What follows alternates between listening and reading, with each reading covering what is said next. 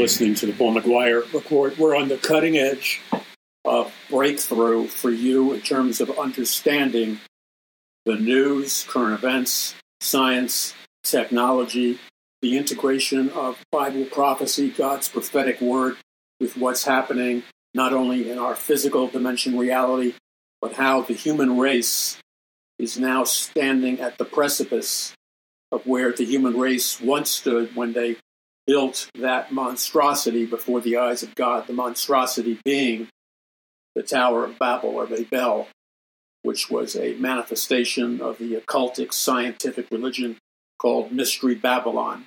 And the Tower of Babel was an interdimensional portal or stargate, which Nimrod, the founder and the creator of the Tower of Babel, created this interdimensional portal so that when the people of ancient Babylon participated in occult rituals, which included at the highest levels human sacrifice, animal sacrifice, Satanism, and other very dark things, God was so offended by, by what he had heard about what was going on in ancient Babylon, the Tower of Babel, that God himself came down to check it out, to investigate it. Now, God already knew what was happening, but God wanted to, I guess, verify the facts to demonstrate before mankind his justice.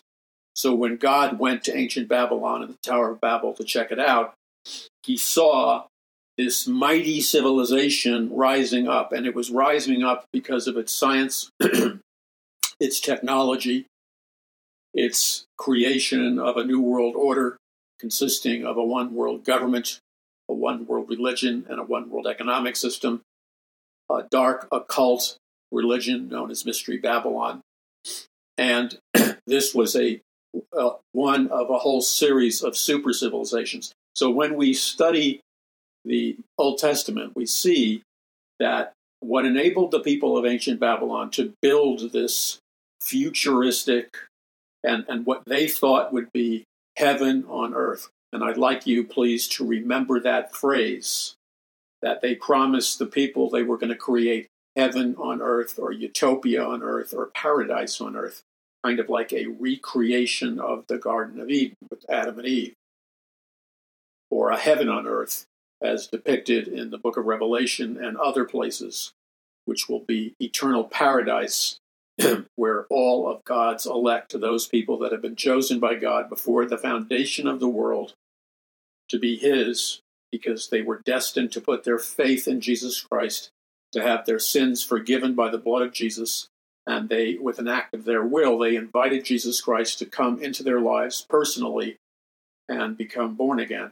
Therefore, they became eternal beings, and their name, all of their names, are written in the book of life. Now, God goes down to ancient Babylon.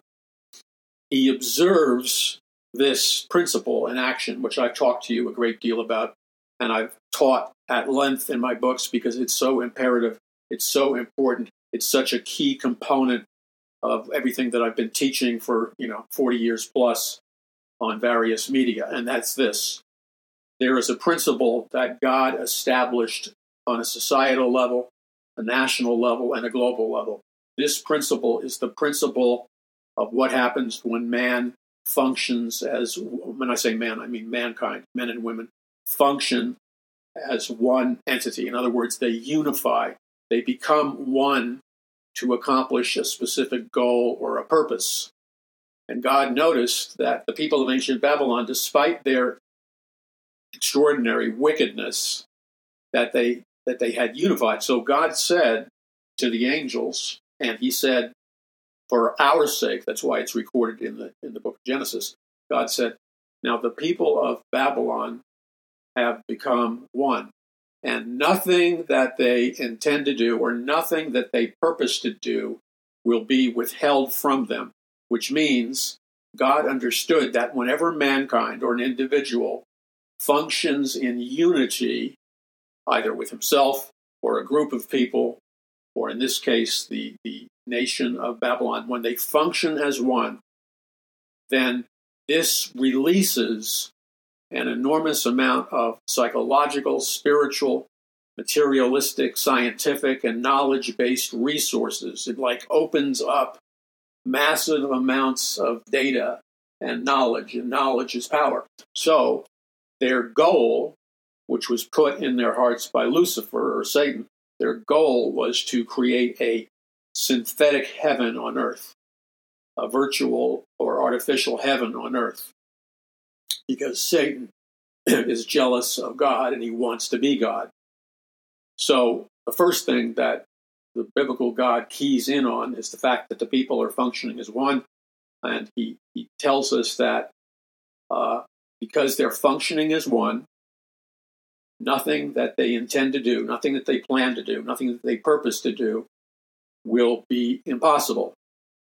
Any goal that they have, they will be able to achieve because they're in synchronization with one of the primary principles of productivity in the universe that God created and embedded in the fabric of the universe, which is the principle of unity or oneness.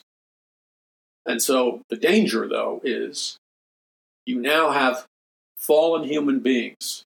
And by the way, every one of us were born into this world with a fallen human nature. That means no matter how sweet and sugary nice we may be publicly, that means that no matter how good or virtuous or spiritual or holy we may be to others or to ourselves or to society, no matter how spiritual and pious we may appear, every single one of us, without exception, without exception, has a fallen nature which inside that fallen nature, and this is a rude wake up call because this is not taught in Christian churches, and this is strong biblical teaching and strong biblical truth.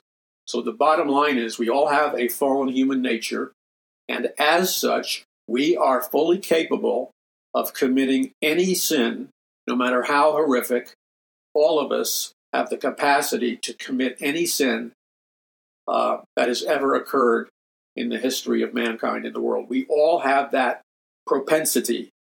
We all have this deep inner, let's say, gravitational pull towards sin, lying, deceit, disobeying the word of God, whatever it is. And no one, no one is born virtuous. No one, according to the word of God, is born holy or good or, or godly. No one. We all are, in a sense, and to various degrees, depraved. We're all fallen. So, when the Christian church ignores that fundamental truth, it does its um, it, it harms church members because church members have this deceptive and unrealistic perception about themselves that somehow they're good and holy and virtuous, kind of like by choice or willpower or all by themselves. And God is saying, all this is the tough stuff that is not being taught in the churches of America. And you cannot have revival. You can't have uh, an authentic biblical third great awakening. You can't have those things unless you teach the solid truth of God's word, because it's only after we expose our hearts and minds to the solid truth of God's word that we can deal with the fundamental reality, which is this, and it is nothing less than this. Each of us, all of us, are born sinful. We're born with a fallen human nature. And we are all, every one of us, we are by birth at enmity, or we are in our very fallen nature in opposition. In fact, you could even say in warfare against God. That's how corrupt we are in the depths of our spiritual nature. We are fallen human beings. And all this American pseudo Christianity tries to sugarcoat it and cover it up and perpetually acts shocked when sinful men and women act according to who they really are, which is they are sinners that have fallen short of the glory of God. Everyone, every man or woman born has a sin nature.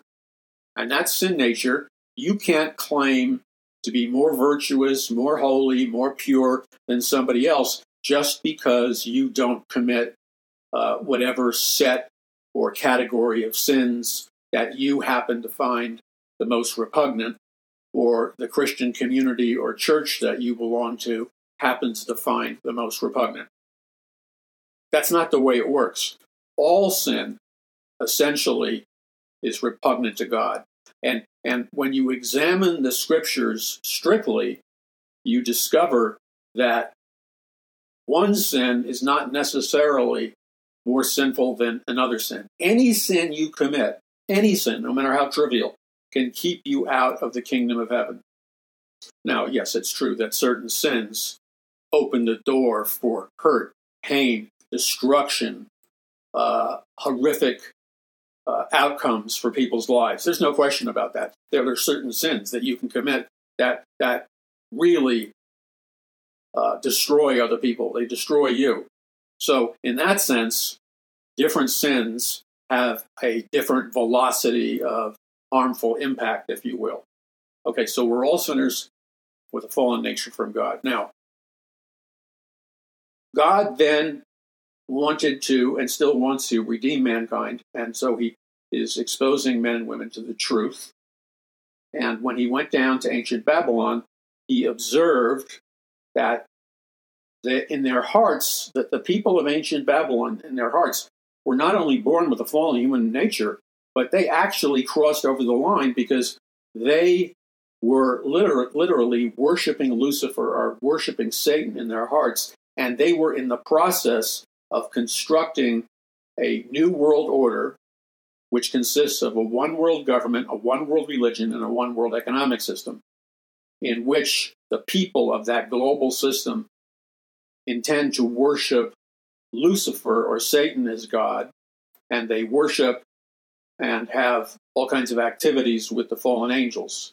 So God observes this and he realizes that they have the capacity to create some kind of aberrant, sinful, uh, today we call it, and the globalist or satanic elite call it, the Great Reset.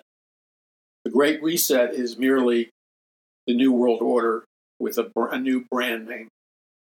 And so God realized that he had to judge them because what they were doing is they were going to build Satan's kingdom on earth and they were going to facilitate the installation of Satan to sit on the throne room of God wherever it's erected on earth and they were going to worship Satan. And remember, let's have let's not be naive at all about this.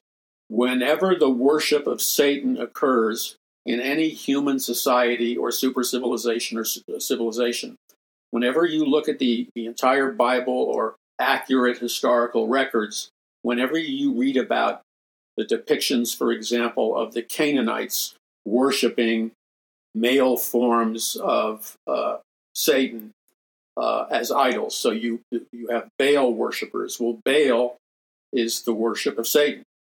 A Baal statue is a statue of Satan. You have uh, uh other pagan gods uh, that that represent Satan, male gods, and they're usually constructed as uh, figures. So, for example, down on Wall Street, the financial capital of the world, in Manhattan, you'll see this this uh, I think it's a solid bronze sculpture of this raging bull representing financially a bull market. But it but it represents more than a bull market and a raging bull. It represents the bull is a depiction of Baal. The bull is Baal, and the premise is secretly is that if the financiers and the bankers worship Baal, who is Satan, represented by this bronze bull. You could go down there and see it and touch it. That is a form of worshiping Satan in order to get rich and money and power. Now, when you, if you were to visit the secret society meetings uh, in outside of San Francisco, uh, you'll see a, a giant owl that's being worshipped by presidents, vice presidents, uh, famous scientists, famous politicians, heads of state. They're, they're meeting secretly at the Bohemian Grove and they're worshiping this owl statue in what's called the cremation of care ceremony. Now, I snuck into the Bohemian Grove uh, doing research uh, for my book, A Prophecy of the Future of America, Volume 1 and 2. And I made sure to sneak in there when there was nobody there or I didn't see anybody there. Why? Because it's a secret society, and the entire worshiping of Moloch or Molech, the giant owl, it's they're placing an effigy or a doll of a baby boy or a baby girl, and then they're burning alive this this doll of a boy or a girl. They're burning uh, burning it alive, alive and sacrificing it in the hands of Molech. Very evil and very wicked. Now they say, well, there's no harm to this because it's just a statue. It's just a, a mock ceremony. But why would any person, unless you were incredibly evil and wicked and pulled towards Satan, why would any person even participate in a mock ceremony uh, worshiping Satan or Molech by burning alive in effigy uh, statues of little children? Well, you, you already know the answer to that. Now, I've seen the pictures, and perhaps you have too, of people. One particular picture, I saw a number of people who were in attendance of this ceremony, and I saw Ronald Reagan, and I saw George Bush Sr., and the, all the guys in the New World Order crowd, famous scientists, famous heads of state, people like Henry Kissinger, who are the regular, well, Reagan, I'm not sure, was a regular attendee of, of the Bohemian Grove, but he attended this particular Bohemian Grove meeting. And it is alleged that at this meeting, there is sacrifice, real sacrifices secretly, it's alleged that there are all kinds of sexual orgies of, of various kinds and drunkenness and and all kinds of hypersexual immorality because participation in hypersexual immorality is part of the requirements for worshiping Baal or Molech, who represent Satan. Now, when you go back to the ancient Canaanite cultures, and these were the tribes, the pagan tribes that worshipped Baal and Molech. They also worshipped Ashtaroth, who was the female goddess statue. And the way you would worship Ashtaroth is you would uh, ask for financial blessings and answers to prayer, if you will, and then you would participate in uh, uh, occultic rites uh, consisting of sexual orgies or visiting the the the temples that had temple prostitutes of both sexes. And so participating in various sexual orgies in, with the temple prostitutes has been a feature of the worship of Ashtaroth, the female version of Satan or Lucifer. And the Canaanites worship both the female and the male versions of Lucifer. So they worship Baal and Molech and they burned their children alive. They would heat up the, the metallic statue, for example, of Baal, until the outstretched hands of the Baal statue heated up. The outstretched hands were fiery red and they glowed. So the arms and the hands glowed with red hot light because they heated up the statue so to such a high degree in temperature. Then they would literally, with the participation of the, the occult priests of Baal, they would place their little boy or their little girl or their child or whatever, and they would burn their child alive on the altar of Baal, which was the red hot pans of Baal, and they would ask Baal for, for blessing, for, for favor in crops, for victory over your enemies, for whatever they wanted they would ask Baal for, and what Baal always required, one way or another, was human. Animal sacrifice was like an introductory, but the real release of supernatural blessings, answers to prayer and favor, etc., the accumulation of wealth, this, this only was released when you were willing to participate in human sacrifice human blood sacrifice, specifically the sacrifice of your own children. And then, in a sexual sense, if you were to worship the female goddess Ashtaroth, again, the female version of Baal, you would have to participate in occultic sexual immorality and, and go into the occultic temples that were named after the various goddesses uh, throughout history that appeared in different civilizations. And these goddesses represented not only Isis, uh, but they represented uh, ultimately uh, Ashtaroth. So, so goddesses like Venus, Diana, uh, Isis, the, the female statue at the Statue of Liberty, the female goddesses. In fact, you can see the female goddess holding like like a, an occult symbol of the Christ child as a aberrant occultic worship of the, uh, the female and the, the, the, the boy Jesus Christ or whoever they decide to call it. So when you, you take all of that today, the foundation of occultic Freemasonry, the foundation of Rosicrucianism, the foundation of the Illuminati, and all the other occultic religions like Satanism, so on and so forth, they they ultimately at the highest levels they require human and child sacrifice.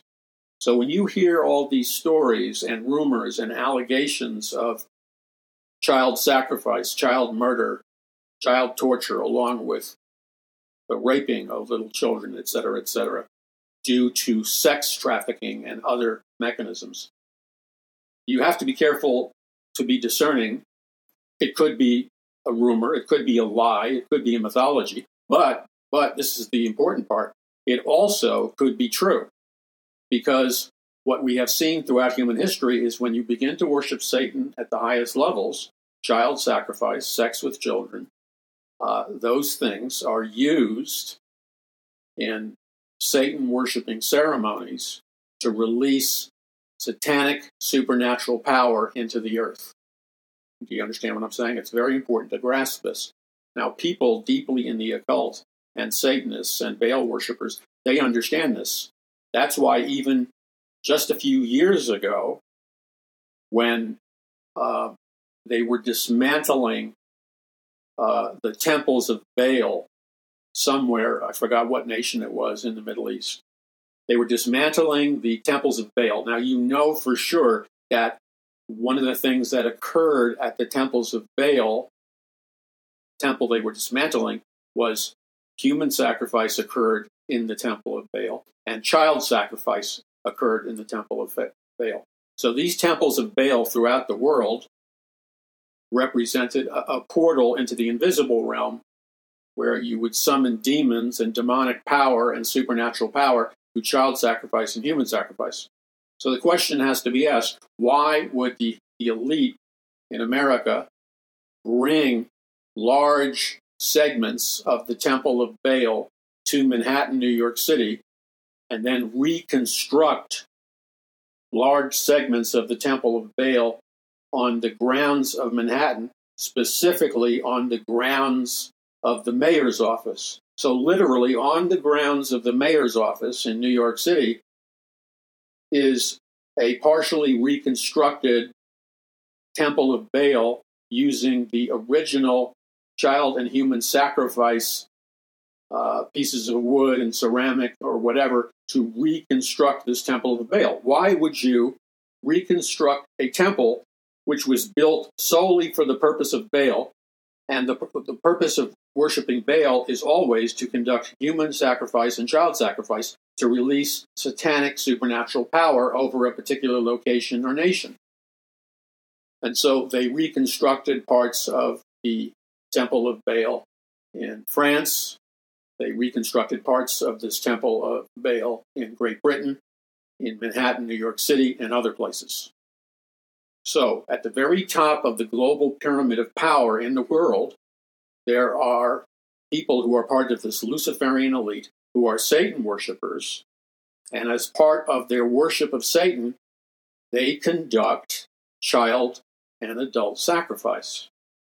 So, without jumping to a premature conclusion, and I talk about this in depth and documentation in my books, like The Greatest Battle, A Prophecy of the Future of America, Volume 1 and 2, Power from On High, The Day the Dollar Died, uh, and others of my books, which you can get at a discount right now at paulmcguire.us. Um, when you begin to see anything that releases mass death, whether it's nuclear warfare, biological warfare, pandemics, whether it's chemical warfare, uh, whether it's an artificially ignited uh, nuclear bomb that triggers a tsunami, whether you're using weather modification technology to create artificial droughts and dry up the crops. You, you can look at this in a number of ways because it's a multi dimensional situation. So, on one hand, you have powerful men and women that are trillionaires who want to radically reduce the, the world's global population by any means necessary. And so they're willing to kill off hundreds of millions of people through draconian measures. And on the other hand, many of them, or some of them, are Satan worshippers. And so whenever you see the institutionalization of mass death, whether it's warfare, whether it's World War I, World War II, or, or World War III, whether it's millions and millions of, of babies aborted, whether it's a pandemic, whether it's a vaccination. I heard, I don't know if it's true or not. So I'm, I'm saying that with a disclaimer. I'm telling you what I hear. I hear a lot of things, and if I don't know that it's true, I will I will tell you that, um, rather than stating it as if it were a fact. But I obviously consider it of considerable importance, or I wouldn't be bringing it up. So the, the globalist elite, the satanic elite that rule planet Earth right now, they are into euthanasia. Euthanasia is the killing off of anybody they consider consider weak, the elderly, mentally ill, having disease or whatever, to eradicate them, to kill them off by the millions and millions. So, then on the other hand, when you have these institutionalized forms of what they call culling the herd, which is an agricultural farming principle that when you overpopulate a herd of cows or whatever, you threaten the extinction of the larger herd, and you could end up with no food if you allow your herd to just breed without any checks and balances. So, culling the herd is when farmers or people who, who raise animals for food or whatever where they deliberately, through whatever means, killing them with bows and arrows or guns or starvation or whatever, they they artificially kill off substantial numbers of the herd for a long-term purpose. But when you apply that principle to mankind, you're committing an egregious sin before God because number one is men and women are human beings. They are made in the image of God animals are animals. It doesn't mean we don't love animals. It doesn't mean we're not kind to animals.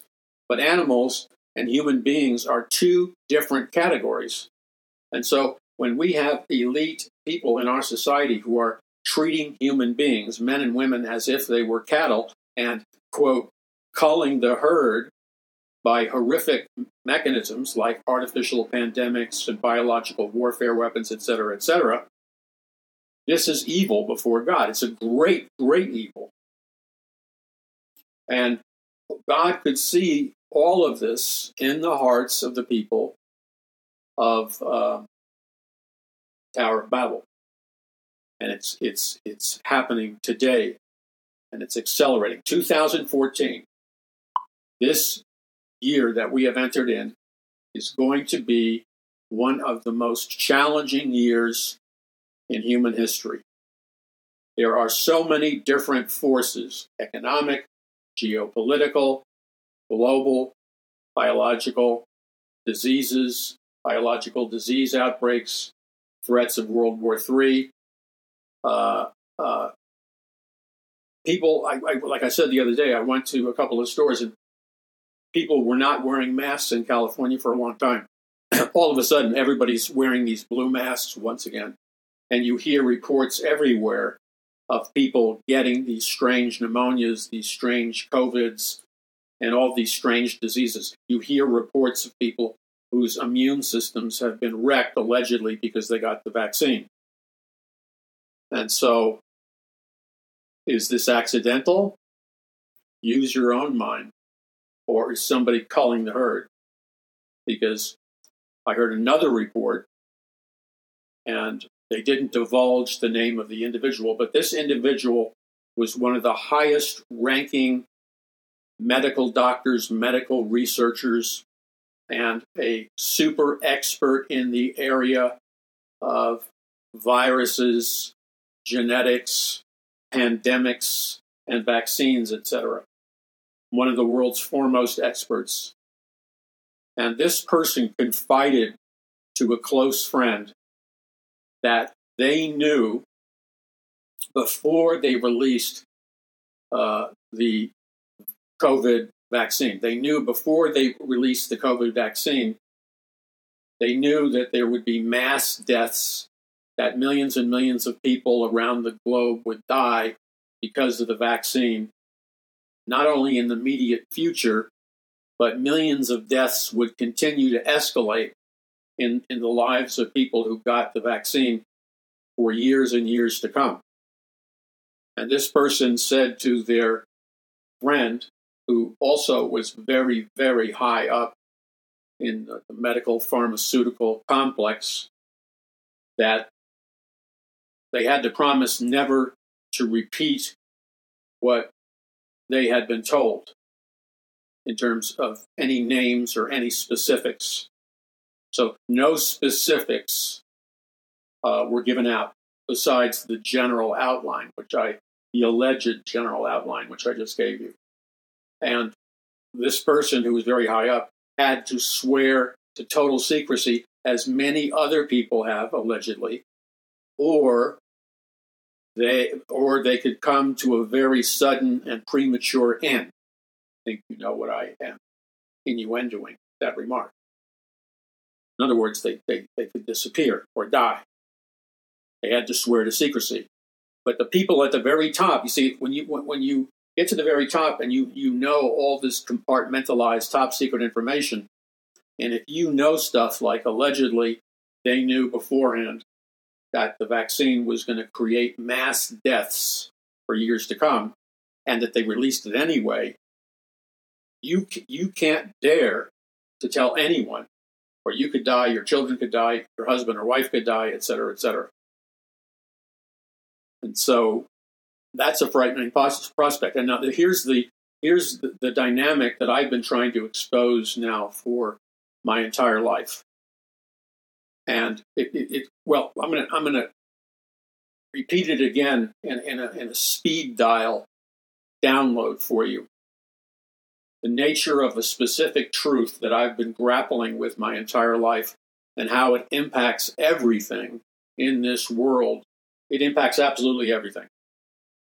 So you're listening to the Paul McGuire Report, where truth is our objective because knowledge is power. If you don't have knowledge, you are powerless. You will become a slave. And Jesus Christ said, You shall know the truth, and the truth shall set you free. But you have to know the truth. Just knowledge of propaganda, knowledge of social indoctrination is not going to set you free. It's going to only program you to be a slave. The average American has been, and the average person in the world has been programmed to be a slave from birth. They can only think and reason and use their intellects to a very limited extent. And they have been programmed in such a way that they have been synthetically dumbed down through not only educational techniques, psychological techniques, psychiatric techniques, drugs, bad nutrition, medicine that dumbs you down, the use of, of uh, uh, non audible to the human ear electromagnetic frequencies, frequencies that can turn off your brain, uh, frequencies that can activate your brain. Hey, baby, we live in a, bra- a brave new world, like Aldous Huxley said in his book, Brave New World, which was all about the rulership of a counterfeit utopia by a scientific dictatorship that used scientific mind control as their primary mechanism to enslave the masses. And it was his brother, Julian Huxley, who became the head of the United Nations UNESCO department. Julian Huxley was the founder of not only UNESCO, he was the founder of Common Core, which is a dumbing down mechanism for the educational system. And Julian Huxley was also the father of secular humanism, and Julian Huxley was also the father of transhumanism. And these were all members, the Huxleys and all their fellow travelers were members of the scientific elite of the world. And they were the master planners behind this New World Order. And everything you see unfolding now came from an elite group of intellectuals, some of the wealthiest people in the world, people who genetically came from the Illuminati bloodline families going back thousands of years. And the people who secretly own and control trillions and trillions and trillions of dollars of wealth. When you read the fake wealth numbers, like published in Forbes magazine, you know, the world's greatest billionaires, that's a bunch of baloney. The super rich, the super wealthy, possess so much wealth because it's multi generational wealth that's been passed down for centuries. And when you are the inheritor secretly of multi generational wealth that has been passed down for centuries, not just centuries, it's been passed down for thousands of years. It goes back to the time of Solomon's temple, King David. It goes back to the time of the uh, uh, the Pharaoh God King system in ancient Egypt. It goes back to the gold uh, uh hidden away by the Incan and Mayan empires. It goes back to the uh, great and, and wealthy uh, Chinese empires. It goes back to the ancient Buddhist Tibetan empires and on and on and on. And then it was passed on in Europe through the European god, god kings, such as the Venetians, who, who controlled and were part of the black nobility, an occult political force. Uh, and then you know the King and Queen of England, and and the fact that Sir John Dee and Sir Francis Bacon, two of the world's most famous scientists, but also hardcore occultists who learned the Enochian angelic language and learned how to communicate and speak to and understand the vocabulary of the Enochian angels, who were the angels depicted in the extra book of the Bible known as the Book of Enoch.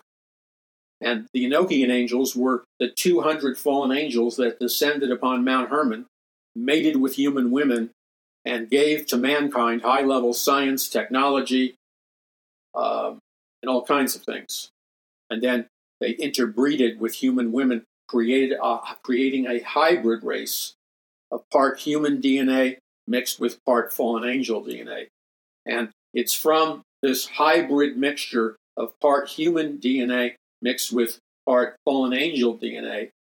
This is the, the DNA, this is the genetic lineage of what is referred to as the Illuminati bloodline families. They were the first families on earth, the first beings on earth that were not purely human. They were part human genetically, and they were part fallen angel genetically. And because they were part fallen angel genetically, they possessed these strange powers. They, they physically and genetically were giants. They were referred to as the giants of old. In fact, the entire land of Canaan was packed with the giants of old. And Joshua and Caleb were instructed by God to go into the land of Canaan, invade all these Canaanite tribes, that were filled with the Rephaim and the Nephilim, the giants of old, and do battle with them and, and reclaim the promised land because Canaan was originally given to the children of God, the Jews, as an everlasting covenant promise, and the land was Israel. But when the pagan nations took it over, the Canaanites, they worshiped Satan and they, they mated with fallen angels. And they were like these giant beings, like like the, the giant that King that David fought, Goliath. He was a Rephaim or a Nephilim. His brother was a Rephaim or Nephilim. They were genetic giants because they had they they were the product of interbreeding between human women and fallen angels. You see, and they also we don't quite understand all of this, but a lot of the historical renderings of the super civilizations like Atlantis, like Hyperborea under uh, the ice of Antarctica, and the super civilization under the ice of the North Pole, and super civilizations like Atlantis and and uh, the island of Thule, and and things of that nature.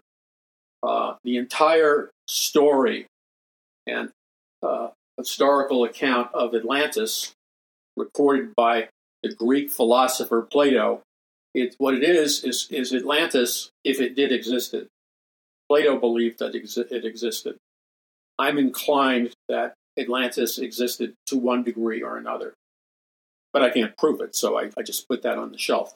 But Atlantis was a super civilization that possessed advanced technology, and Atlantis was ruled by 12 philosopher kings or god kings who allegedly were a hybrid mixture of fallen angel DNA that where they mated with human female DNA and the, the human females gave birth to these philosopher kings or god kings 12 of them who ruled Atlantis with advanced science advanced technology advanced architecture and uh, a very advanced civilization.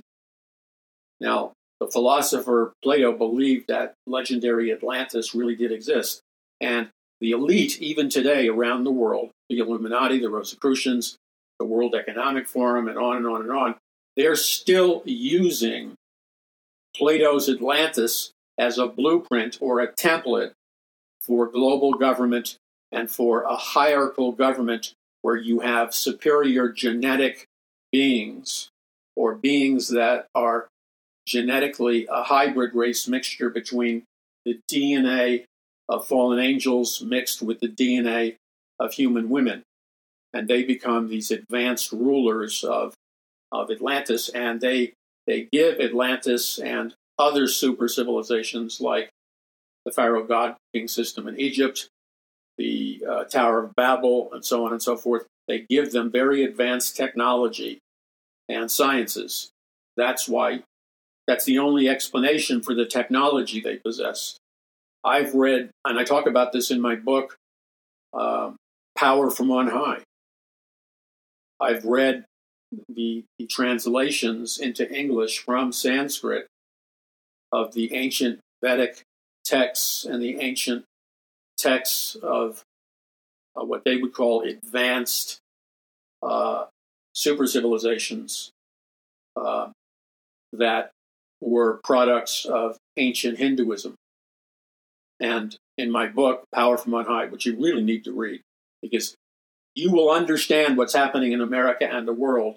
You'll understand that in a flash when you read my book, Power from On High, because I decode for you in a simple, easy read. I decode for you the secret and ancient mysteries of not only supernatural power and technology and science, but how these things formed the numerous super civilizations that go back in human history thousands and thousands of years. Okay, you're listening to the Paul McGuire Report on Paul McGuire. Take advantage of the big, big discounts. Save money get yourself a, a, a bulk discount on my books at paulmcguire.us. That's paulmcguire.us. Invest your money among many things, but remember, books are going to increase in value, especially books that contain massive amounts of truth, like mine do. Why? Because censorship is coming. Orwellian, George Orwell, Brave New World, Ray Bradbury, Fahrenheit 451 censorship is coming when the day is coming where they're going to digitally wipe out all your computer files from remote external locations. They're going to erase all books, all reports, all, articles that contain the truth. Now, books that you have hidden, you'll be able to keep and pass on and read and benefit from. Because guess what? You already know this. Books don't generate an EMF signal. Books can't be located. Oh, it depends what kind of book. Let, let me let me clarify that. Some books very sneakily have embedded um, electronic material in them that, that's microscopic, and they, some books can be read and tracked through GPS type technology, 5G technology, because they're always generating a signal. Some many books. So if you're buying books from the giant retailers, you know the names of the giant retailers. Those books, they know what you're reading because they, they can all be tracked with an electronic signal. Paradise Mountain Church International publishes my books. I don't allow my books to contain any electronic mechanism that can generate an electronic signal, that can generate a GPS signal. When my books are published, they're all paper or they're hardcover paper. There's no secret embedding of wireless technology in any of my books, and there never will be. So if the day comes, which it may well come if the Lord tarries, and they start to steal your Bibles and Christian uh, books that have the embedded material. And, you know, just like in Fahrenheit 451, the fire department of the future is collecting books and they're burning books in the middle of town square. Well, also they can erase all your books that are not politically correct because because the list of violations I mean, watching the Golden Globes, part of it last night, was disgusting. I mean, every time I turn around, there's some new restriction on thought, freedom of speech, or whatever. So if you have books in your possession that are not totally politically correct, then they can confiscate them, give you a penalty, a fine, potentially arrest you, like they do in communist China. But all of my books, and I've written 46 books, all of the books that are published through Paradise Mountain Church International don't contain any kind of electronic tracking devices. And I know they will be of an enormous amount of help to people in the future. Did you know that one of the biggest numbers of, of categories of people that are requesting my books uh, are prisoners who are in prison and people who live in either hard socialist nations or people uh, requesting my books that live in communist nations and socialist nations. Why? Because they're starving for the truth. So, get my books and you know enjoy them stuff. But when the day come and pass them around, mostly pass them around, or teach Bible studies from them.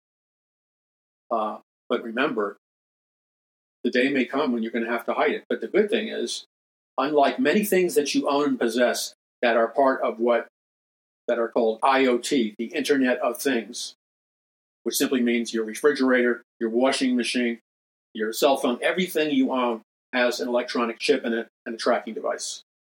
Okay, that's just a reality. Even the tag on your shirts that you buy at places like Walmart and stuff.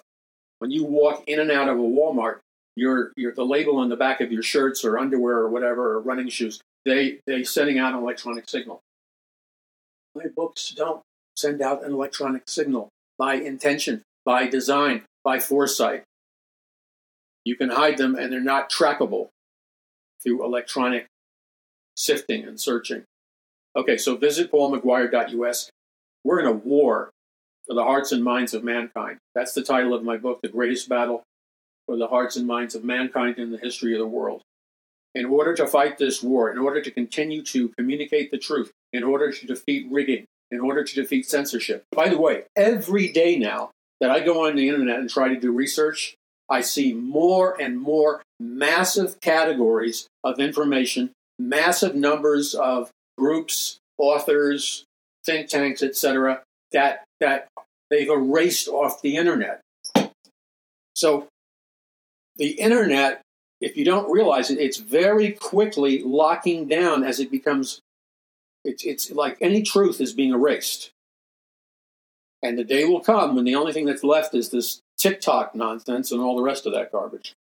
So I need you to stand with me. You know, 2014, this is it. This is the probably the final battle line for the future of America. And truth is the only weapon we have that will allow us to win that and prayer and the Word of God.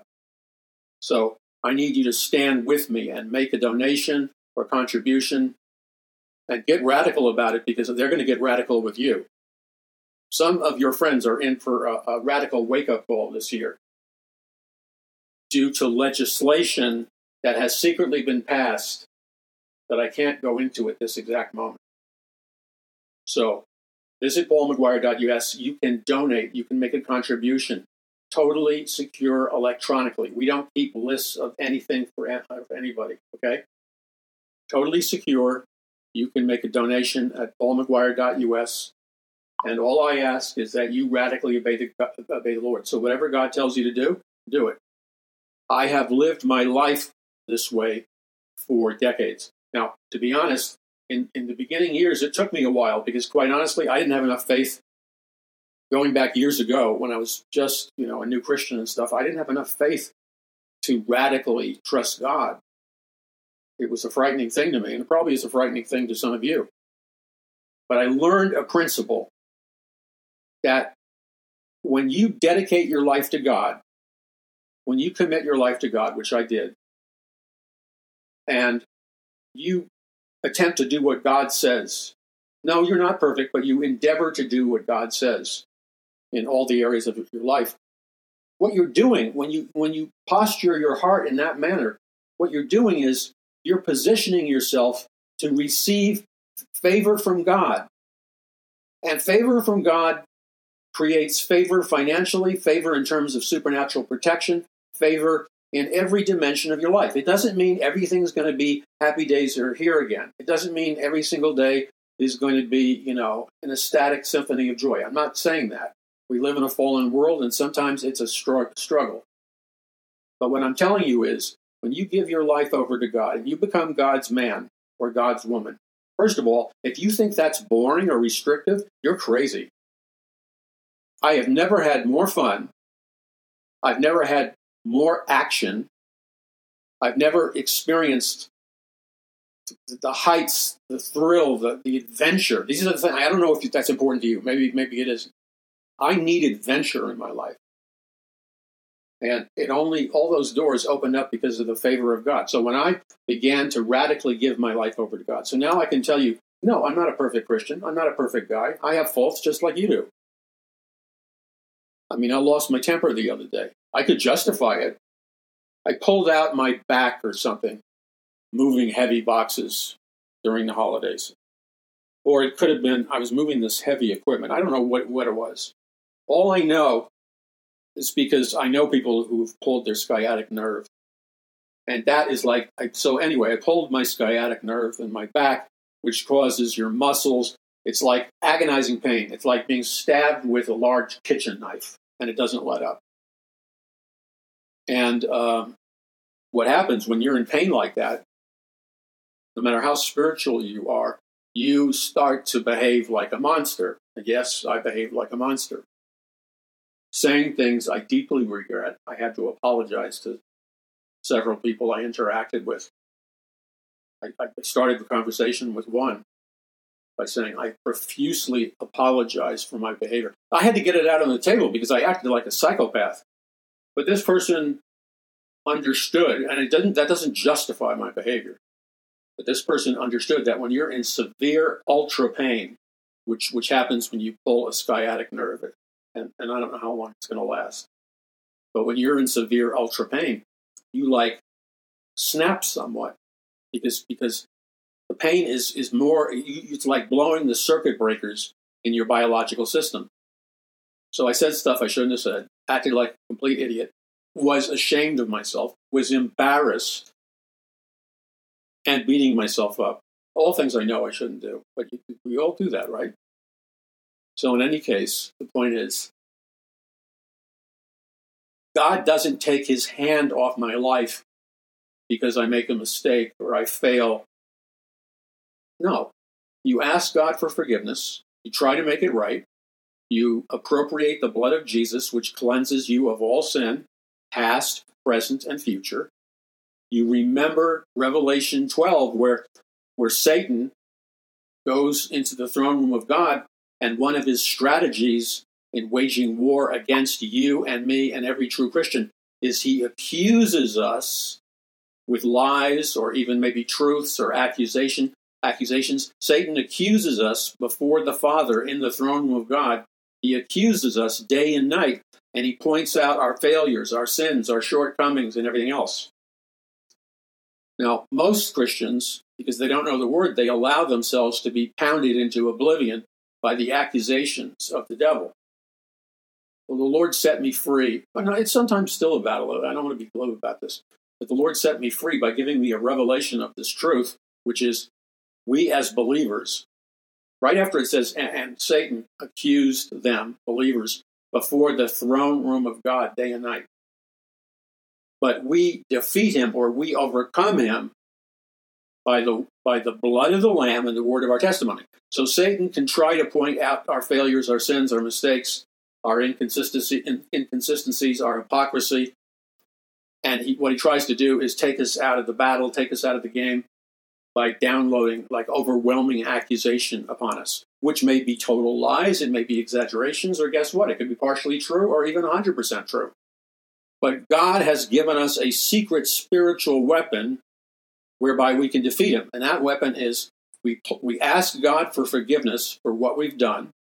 We plead the blood of Jesus over what we've done and ask to be cleansed by the blood of Jesus.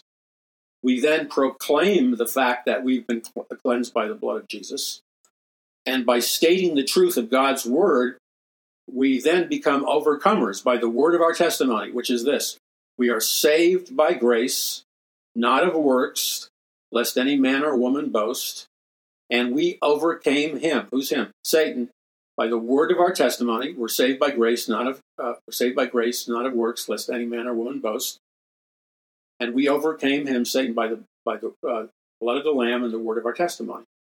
So he can't marginalize us. He can't wipe us out. We can continue to look in the mirror and and be, be proud in a holy way that we're righteous because not because we completed a checklist of do's and don'ts accurately, but because of faith. We put our faith in Jesus, and the blood of Jesus cleanses us of all sin. Therefore, his flaming missiles, his flaming arrows, which he's shooting at us all the time. We pick up the shield of faith and we don't allow him to bring us down. We don't allow him to bring us down under the undertow, like in the ocean. We don't allow him to give us a knockout punch. Now, this is the thrilling part, and I want to share it with you. Many of you already know it.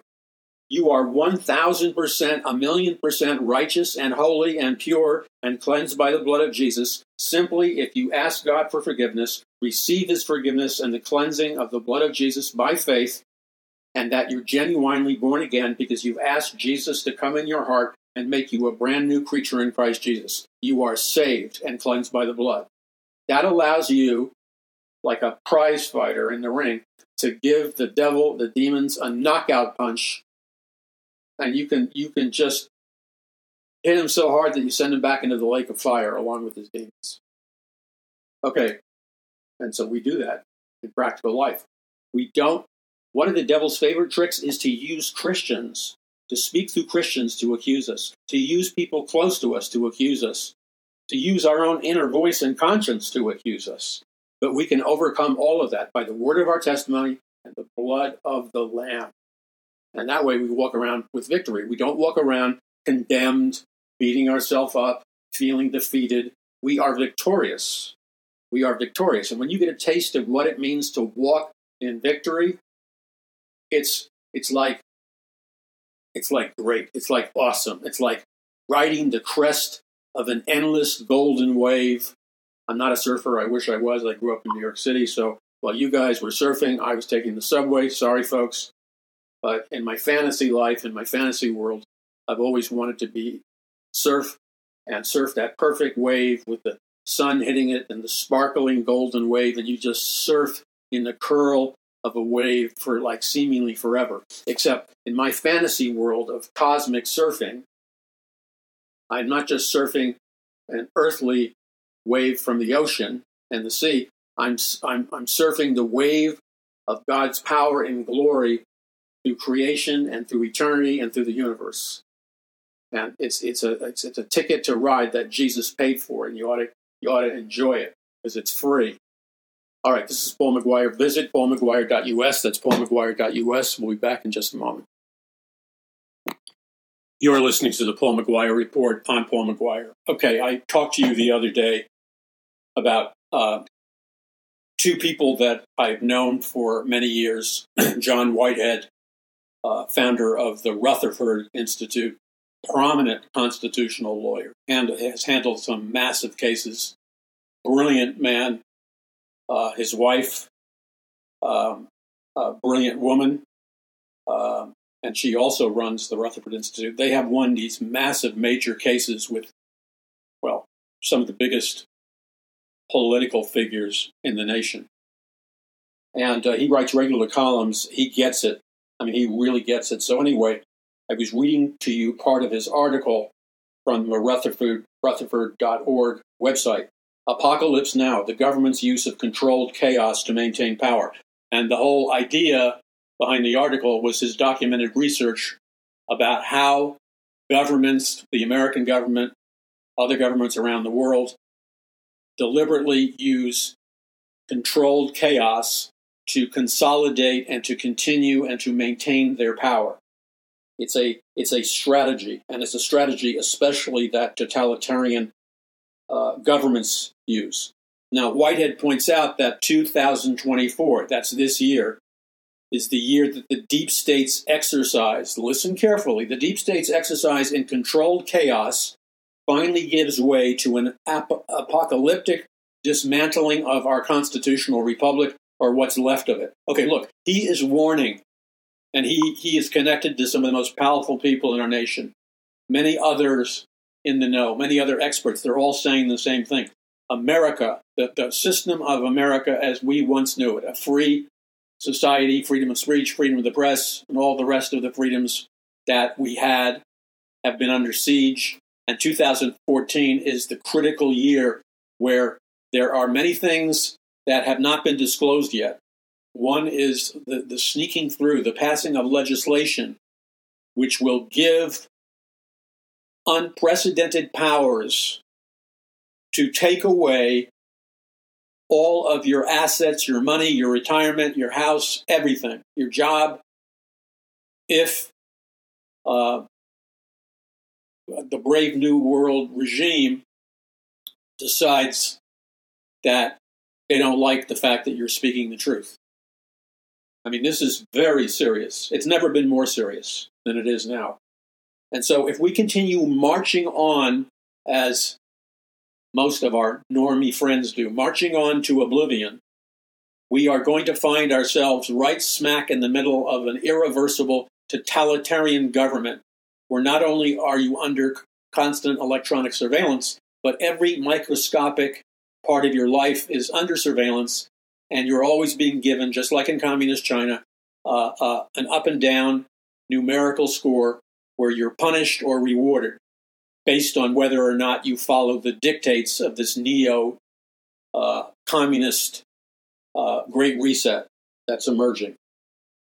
Now, Whitehead says for years now, the government has been pushing us to the brink of a national nervous breakdown.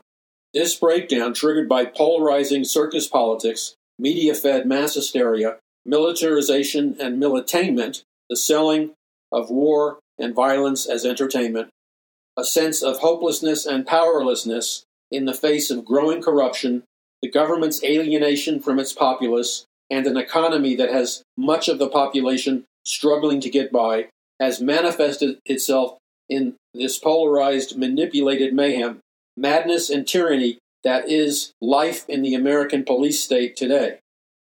Wow. I warned about it 20 years ago. I don't know the exact date on it, but I put out, I published a three DVD video called American Dictatorship, where through video and talking and research, I spelled out in blatant detail what was happening and what was coming. And I said it in my books, like Are You Ready? and The Day the Dollar Died, and the other books, like A Prophecy of the Future of America, Volume 1 and 2. Whitehead writes What is playing out before us is a chilling lesson in social engineering that keeps the populace fixated on circus politics and conveniently timed spectacles, distracted from focusing too closely on the government's power grabs, and incapable of standing united in defense of our freedoms. Then Whitehead writes It's not conspiratorial, it's a power play. Rod Serling, the creator of The Twilight Zone, understood the dynamics behind this power play.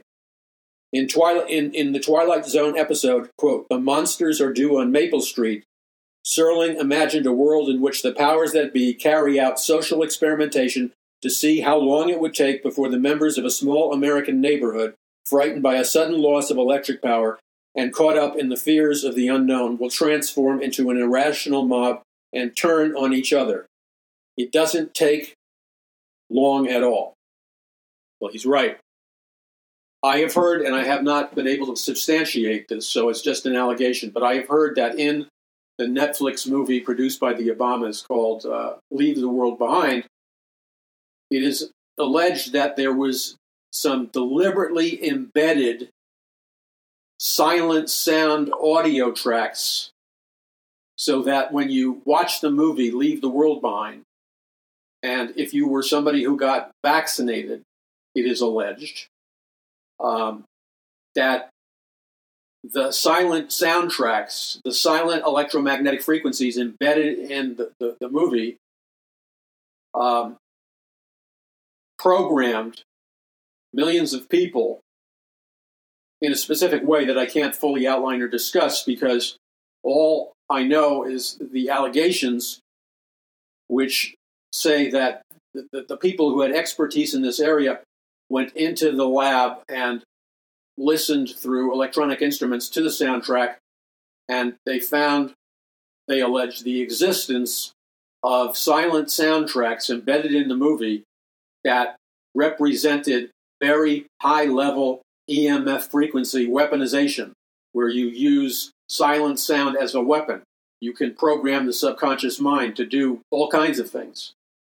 Now, just on a theoretical basis, I've been writing uh, about this to you for years and warning you. I've explained this technology in detail in my books like A Prophecy of the Future of, of America, Volume 1 and 2, The Greatest Battle, Power from On High. I explain this technology in detail. Silent sound technology. So it, it, it's not a stretch. When you go, I have, I, I can't tell you how many times I've walked into a major retailer and I noticed that, let's say, for example, at a major retailer, many of them, I walk in, I notice that the, all the employees seem to act sedated and that they're in a state of low level cognitive dissonance, which is like disconnected from reality. And, and I'm saying to myself, okay, they all could be using, they all could be on medication. That's possible. Yeah, it's possible. But I, I don't think that was it. Because what I sensed, because I've trained myself, even though I can't hear all of these frequencies because they're in the realm of silent sound below what the human ear can hear. I've trained myself to recognize the minor variations that exist in my biological bodily state and my psychological bodily state. So that even though I can't hear silent sound, I can sense its presence in my biological being and my psychological being. And you say, well, that's weird. I don't give a hoot if you think it's weird. People have been telling me what I've been saying is weird for my entire life. And guess what? I've been right almost all the time. It's like hitting the bullseye constantly because I do my homework. You, you don't think that the big retailers, billion dollar companies that sell and have all kinds of relationships with communist China and they use all this weird technology. You don't think that they aren't using this technology uh, in your uh, episodic TV shows, in your movies of all kinds, in the environments of uh, the big retailers. They want you to buy, they want you to be relaxed. So, why wouldn't they secretly play silent sound that contains, that pumps out specific frequencies that makes you suggestible, that makes you relax, that makes you want to buy? If they have the technology, you don't think they'd use it? Of course they'd use it. Why do you think they're rushing like mad to exploit all the, what they believe is the potential of 5G. Remember, 5G was originally, as I say in my books, as I document in my books, available to you at paulmcguire.us, 5G was invented originally for the purpose of a weapon. So 5G was invented from the get-go as a weapon. It's a, it's a weaponization of an electro of a spectrum of electromagnetic frequencies. You've got to understand this. Whitehead gets it. He gets it really, really clear.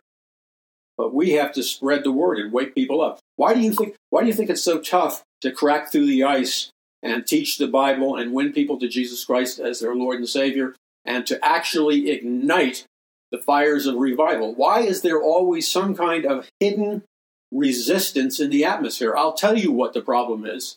In the atmosphere, people are being bombarded with EMF waves, which I believe shut down the human nervous system, shut down the neurological pathways that normally would be open and hungry for the presence of God. But when people are being bathed and saturated with 5G waves that neurologically shut them down from God, then you're blocking revival. And you don't think a totalitarian regime threatened by true biblical Christianity would not fully use weaponized 5G technology? They have a thing that they openly talked about called the God gene. And they hope to genetically modify everybody's DNA in America and the world. They want to genetically modify them, genetically modify their DNA so that they're biologically resistant to the existence of God. Now, think about this. Why would they openly talk about genetic modification that creates DNA inside of people that makes them resistant to God, thinking about God, and resistant to the presence of God? Because they're using technology as a weapon to fight against God. And this is expounded upon in the book of Revelation. All right, I'm going to explode this for you more in just a moment. You're listening to the Paul McGuire Report. Be sure to visit paulmcguire.us. We'll be back in a second. Again, this is Paul McGuire. The only way we're going to be victorious in this, what is essentially spiritual warfare, is we have to educate ourselves as to the reality and existence of the full spectrum of spiritual warfare not just little pieces of the pie. We have to understand, we have to become sophisticated, we have to become educated, we have to become scientifically and psychologically informed, at least at minimal levels, so that we can engage a very real enemy who has expressed their desire to destroy a Judeo Christian America because a Judeo Christian America is, a, is the last reminder to the world in the form of things like an American dream and freedom of speech and freedom of religion and freedom of the press.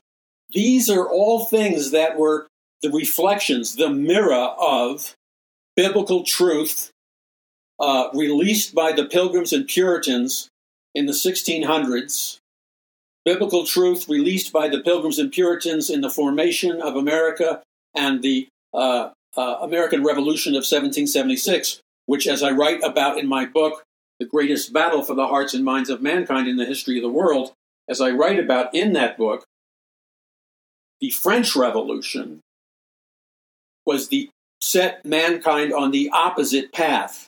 The French Revolution was rooted and grounded not in the Bible, but sec- militant secular humanism. And not only just militant secular humanism, the worship of science, the worship of man as God, were all aspects of the French Revolution. You don't. You just hear in the American educational system the propaganda about how lofty and idealistic the French Revolution was. There's some big play and movie. I forgot what it was called. I saw the movie. I saw the play on Broadway, and I forgot the name of the movie. And I, I apologize. But it all is about the French Revolution, and they're singing in the streets.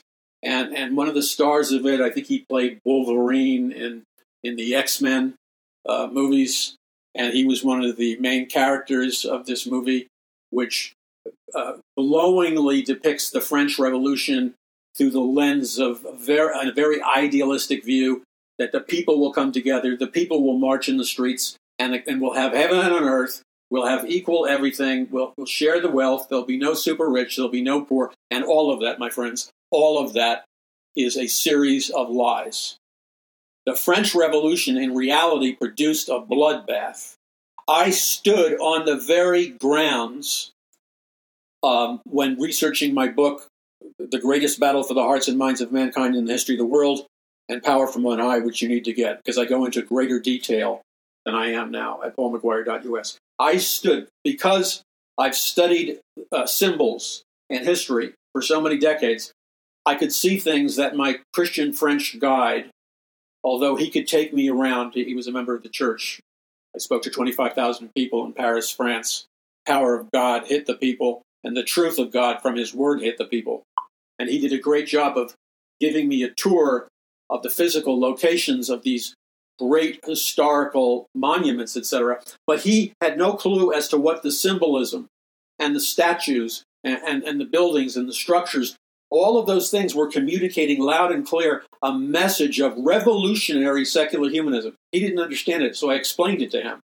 So I stood on the exact ground and on the exact ground where there was a very long row of guillotines. You know, the, the, the, the simple machines with the, ra- the giant razor blades were, were during the French Revolution and other revolutions, they would put the heads of critics of the revolution. They would put specifically the heads of the pastors and the clergymen. They would put the heads of the Christians and the Christian leaders. They would put their heads in, in the guillotine. And then the guillotine would drop this giant razor blade on their neck and chop their head off, and the blood would spurt. I want to be graphic because I want to give you an accurate picture, not a romantic picture of what really happened. See, the French Revolution didn't liberate anyone, it enslaved them through humanism. So the French Christians were beheaded. Hundreds, if not thousands, of Christian leaders and ministers and pastors were beheaded in the guillotines in Paris, France, under the guidance, under the stirring up of the famous and lofty French philosophers like Jean Jacques Rousseau and others that, that, are, that are practically worshipped in our universities. But you see, in reality, the French Revolution was animalistic because it was based on the dog eat dog philosophy of raw secular humanism.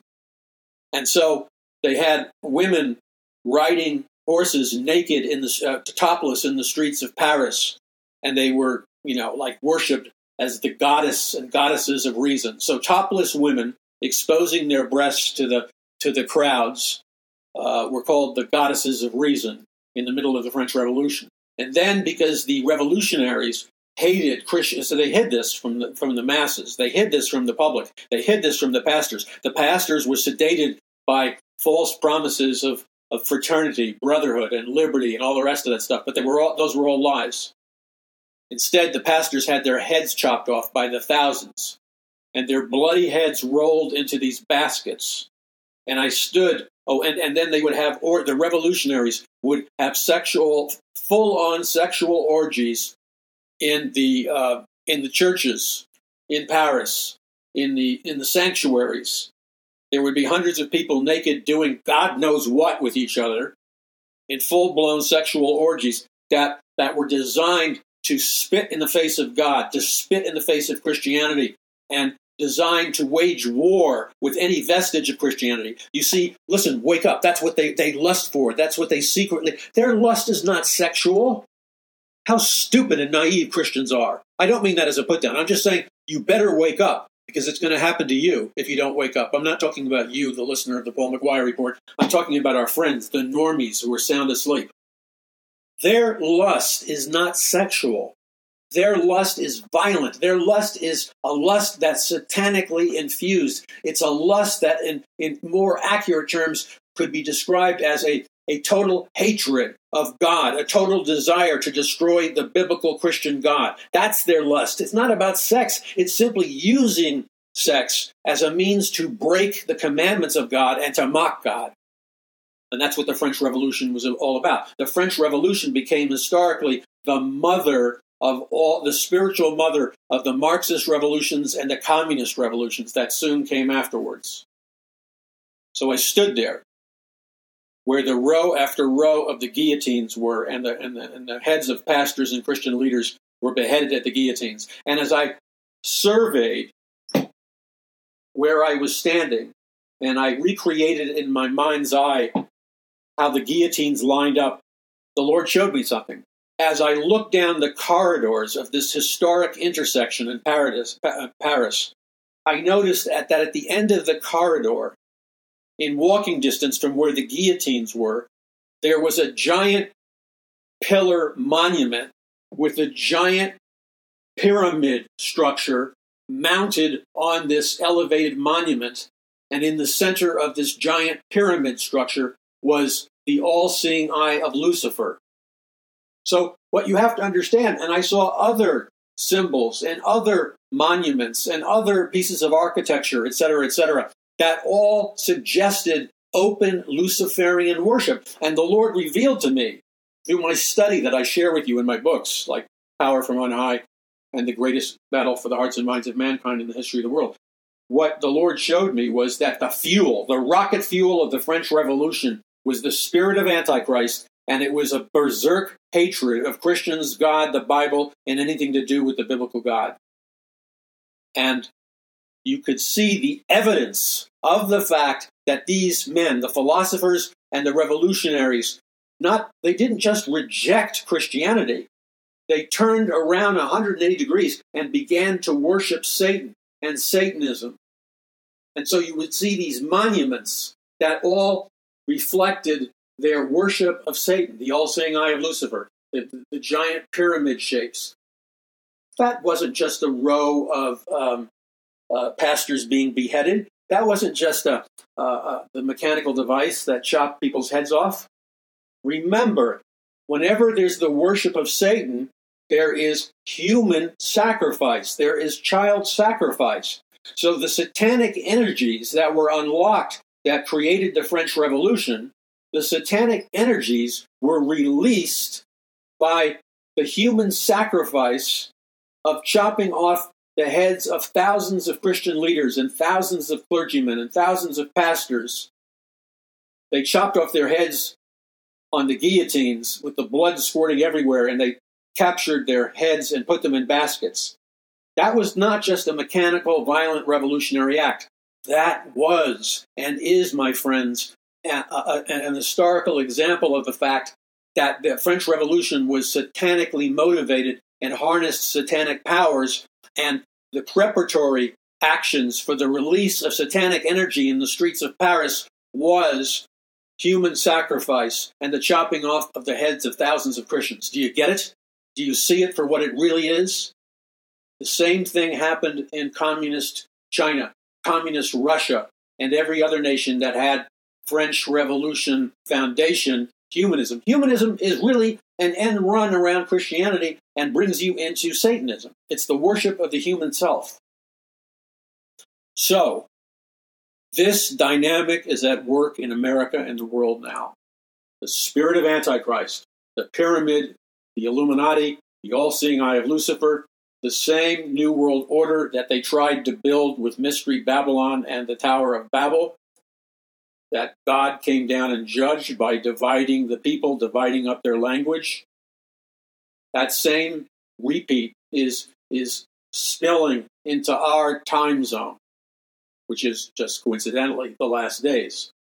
And so as I stood there, I saw the Lord allowed me to see a constant stream of what looked like merely functional pieces of architecture, like like these giant. It looked like you know those those.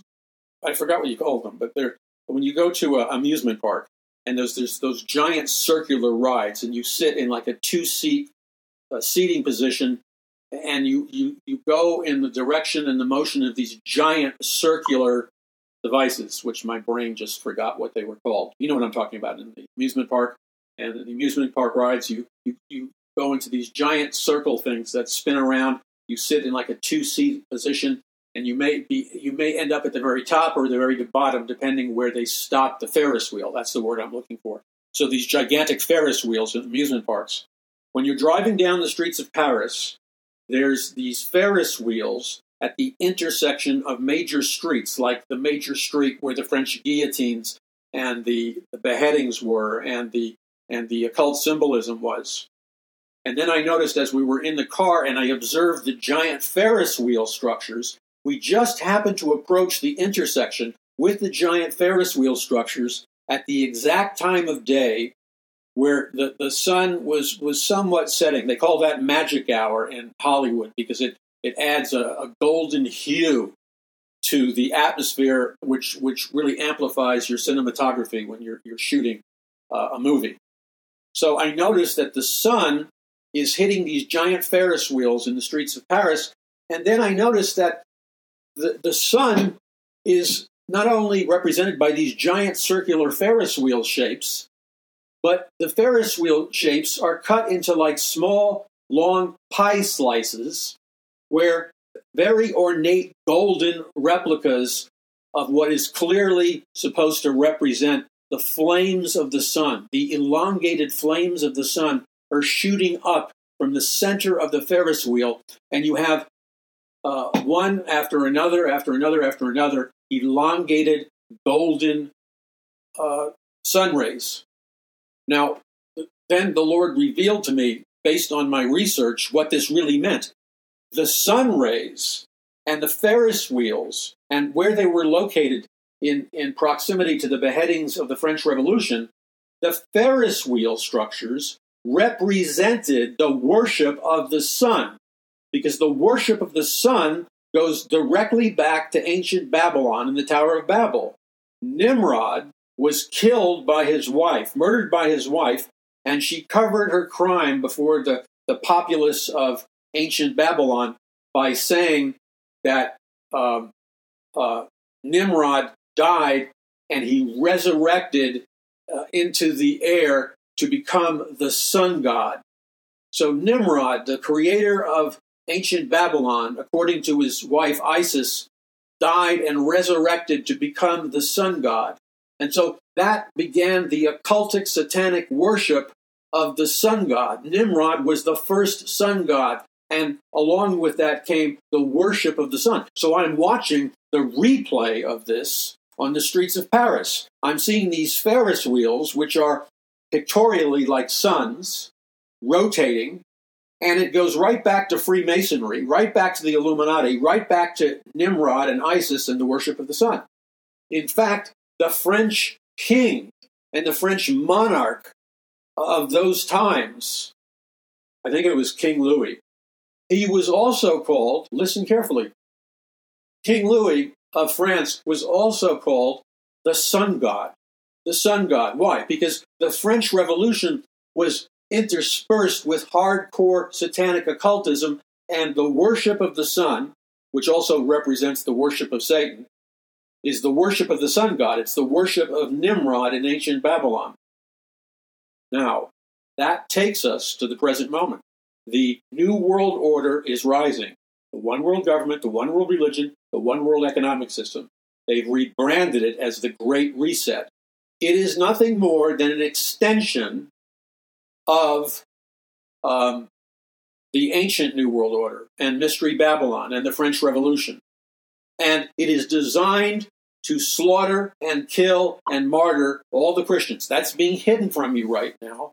But I've read their agenda. I've read what their spiritual teachers, the occultists and the Satanists, are secretly calling for in their books and documents. They're calling for the mass annihilation, the mass slaughter of Christians, and the slaughter of millions of people in a global, planetary, giant sacrifice to Satan.